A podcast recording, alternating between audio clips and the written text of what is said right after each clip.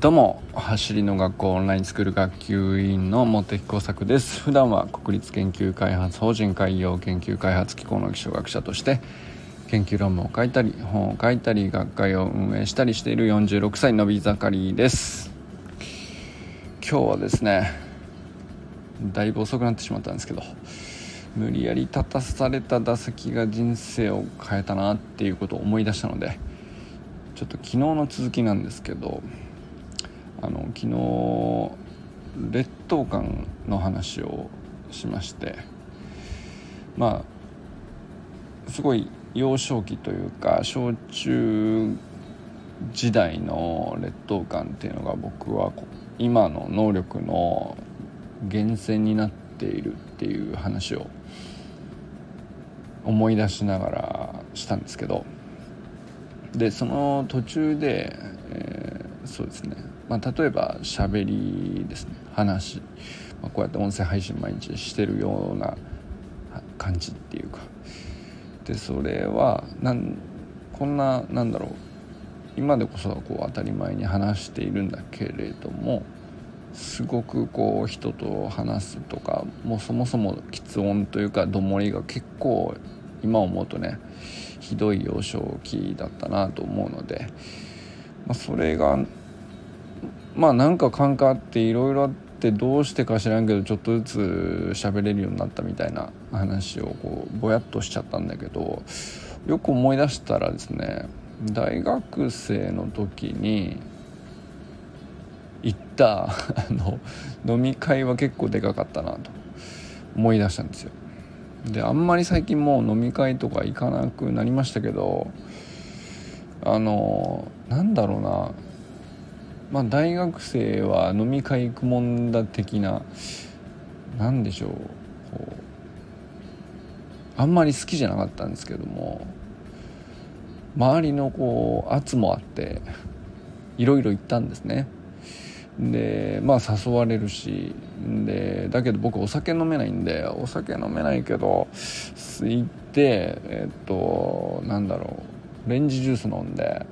なんかもう全然大したことないつまみ食べてこれで3,000円俺払うのかみたいな感じの もうすごい嫌な記憶なんですよね。でもなんかとにかく行こうぜって結構しつこくサークルとかね、えー、サークルはまあそんなじゃなかったかな。でも僕あれなんですよ。寮に住んでて寮では結構ねなんかやっぱりそういう飲み会っていうのが多くていろいろあったかな。で本当最初は嫌だったんですけども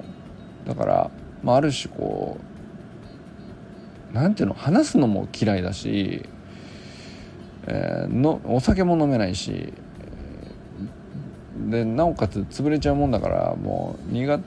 手な話もまあしなくて済むっちゃ済むんだけど。これ何しに行ってんのかなみたいな感じでめちゃくちゃ嫌だったんですけど、まあ、ある種なんか圧に負けたり無理やり誘われたのを断れなかったりでこういやいや打席に立たされたのが意外となんか今考えると良かったなっていう良かったってことはないんだけど気づいたら僕ねその大学卒業手前ぐらいにはもう結構飲み会好きになってたんですよ。っていうことを思い出してあの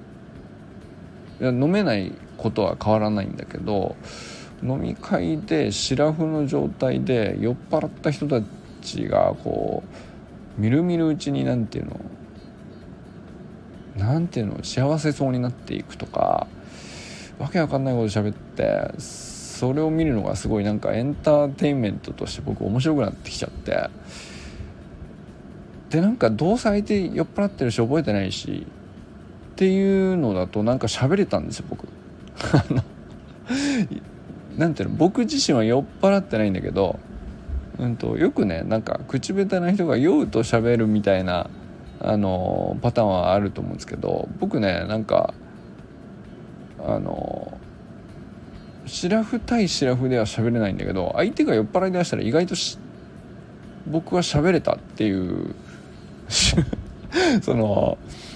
割と単純なことにある時から気づいて割と飲み会が好きになってですね結構行き始めたっていう時期がありました。俺それかもしんないなと思って。で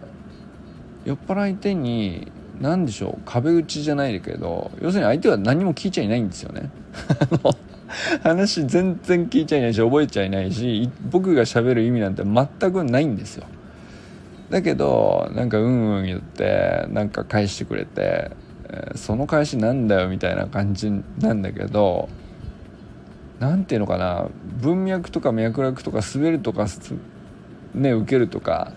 全く関係ない次元まで相手が酔っ払ってて。要するにそういうところであのなんだろうな。要するに下手な下手くそななんていうのピッチングをバンバン投げてみてあこれでいいのかってなったんですね多分ね。それで別に相手は受け止めても何にもくれないんだけどまあ一応的にはなってくれてて。だけどボールは何も返ってこないんだけど。相手は相手で勝手な方向に投げてるみたいな全然噛み合ってない酔っ払いと、えー、ただの口下手な男の何の意味もない会話がありましてその飲み会の席ではねあれがそのなんて言うんでしょうまあある種のリハビリだったんでしょうね僕にとってはね。でなんかすごくうん急になんていうかずっとそれまでこういろいろ押し殺していたんでしょうね僕はね。喋れなくて。だからなんか急に喋りが楽しいってなったことをね思い出しました。そんなことがあってねあのそうだからあの教育とか、うん、学びとかそういうものに置き換えると割とそういうこと大事なのかもしれないなっていうね。あのまあ何でもかんでもそのハラスメントになるまで無理やりはしなくていいと思うんだけどうんちょっとねその違和感があったりとか嫌だなって思うことに、まあ、たまにねそのエネルギーがある時体力がある時、えー、無理やり打席に立ってみるっていうのはねそのある種人生を変えることのきっかけになるんだなっていうのがね思ったりしますよね。だから別にその例えば、まあ、僕は今研究者になるまでにいろんな勉強をしてきましたけど最初から勉強好きだったかっつったらまあ、ある種最初は無理やりねなんだろう。さほど好きになれない学校に行ってたわけですよね。でも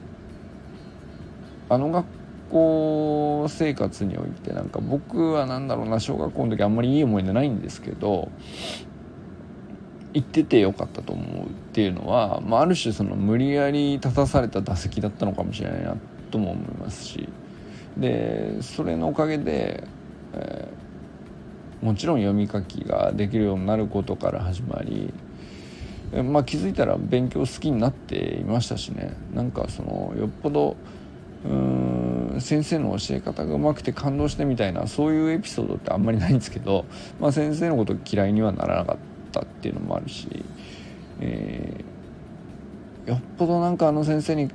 感謝してますみたいなそのいわゆるエモーショナルなエピソードっていうのは正直ないんですけどなんだろうやっぱり、えー、無理やり立っとくべき打席だったんだろうなと。うん、でなんか当たる気がしないけど何回も振ってそれが大事なんですよねその 教育の初期段階っていうか。うんまあもちろんねあの興味の向くことで、えーまあ、より質の高い学びがあの得られる機会があるんだったらそれはそれで、えー、それ以上幸せなことはないと思うしそれでいいと思うんですけど。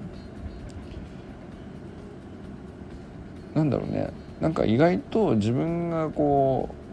う苦手だとか嫌だとか決めつけているところに自分の隠れた能力ってあったりするっていうことがねあのまあよく言われる話なんですけど、うん、まあそれ掘り起こせるかもしれないしまあ無駄かもしれないですね。でまあ無駄だと分かれば別にその時捨てればいい話なんですけど、まあ、無理やりでも一回立ってみるっていうのは大事なんだろうなということだろうなと思ったりしましただから劣等感がまあそのエネルギーの源泉にはなっていたんですよその話すっていうことにおける今のまあなんていうの？能力ってほど大したもんじゃないんですけど今普通に話せるようになったっていうのはあの僕にとってはね普通のことじゃないんですよね。なんかあのやっと手に入れたもうなんていうかあのありがたい能力なんですよ話せて嬉しいなって思うんですよね。あのでいろんな人と会ったらもう話して聞きたいことがたくさん浮かんでくる自分がすっげえありがたいって思うっていう、まあ、なんかそういう感じなんですよ。でそれを劣等感がエネルギーであったことは確かなんだけどその途中のプロセスとして、えー、結構大事だったなと思うのがその無理やり立った打席っていうのがあって、えー、1回2回じゃなかったんですよねその飲み会にいやいや出たっていうやつが。すんげえ嫌だったんです。もう2年大学1年2年3年ぐらいまでねかな。あのなんでこんな嫌なものに えー、付き合いとはいえもういやだから行くんだけどすぐ帰りますとかっていうのが多かったですよね。うん、あとはまあそもそも行かないっていう時もあったけどまあでも意外となんだろうなあの逆に言うと誘ってくれてたんですよ。なんかあのあいつもういいよっつって見放されてもおかしくないぐらい僕は態度悪かったと思うんですけど 飲み友達としてはですよ。あの全然こういやじゃあもうあいついいでしょみたいな。飲まないんだし飲み会来ても全然喋んないしつまんないしみたいな。無理に誘ってもしょうがないでしょみたいな。ことになっても全然、うん、まあ今よく考えたらそれが普通だったかもしれないけどなんか知らないけど誘ってくれてて。でいやいやなんだよ明らかにね。僕はいやいや言ってたんだけどそれがなんか気づいたら3年生ぐらいからあの徐々になんかつかみ始めてそれはね本当に当時誘ってくれた人たちのおかげなんですね。うん、それを僕は感謝するの忘れてましたね だから はいでもこれはなんか本当に教育とか学びにおいてはなんかある種うん苦しい場面かもしれないけどうんまあ大事なファンクションというかあの考える要素の一つかなとも思ったりしましたね。あのまあ、入り口楽しいで途中苦しくなってきて乗り越えるかやめるかみたいなまあ、そういう岐路に立たされたりっていうかっていうのも、まあ、ある種ねそのみんなと一緒だから嫌だけどや辛いけどやるとか、まあ、そういうのもね含まれるのかもしれないですけど。でもそういうところであの一人だったらやらなことやらなかったようなことにまあ無理やりやっちゃったりなんかする時にあのちょっとずつねあの隠れていた能力が引き出されてきたりっていうことがあのあるのかなと思ってたりしました。ということで今日遅くなってしまったので、ね、この辺にしておこうかなと思います。ということでこれからも最高のスプリントライフを楽しんでいきましょう。 Vamos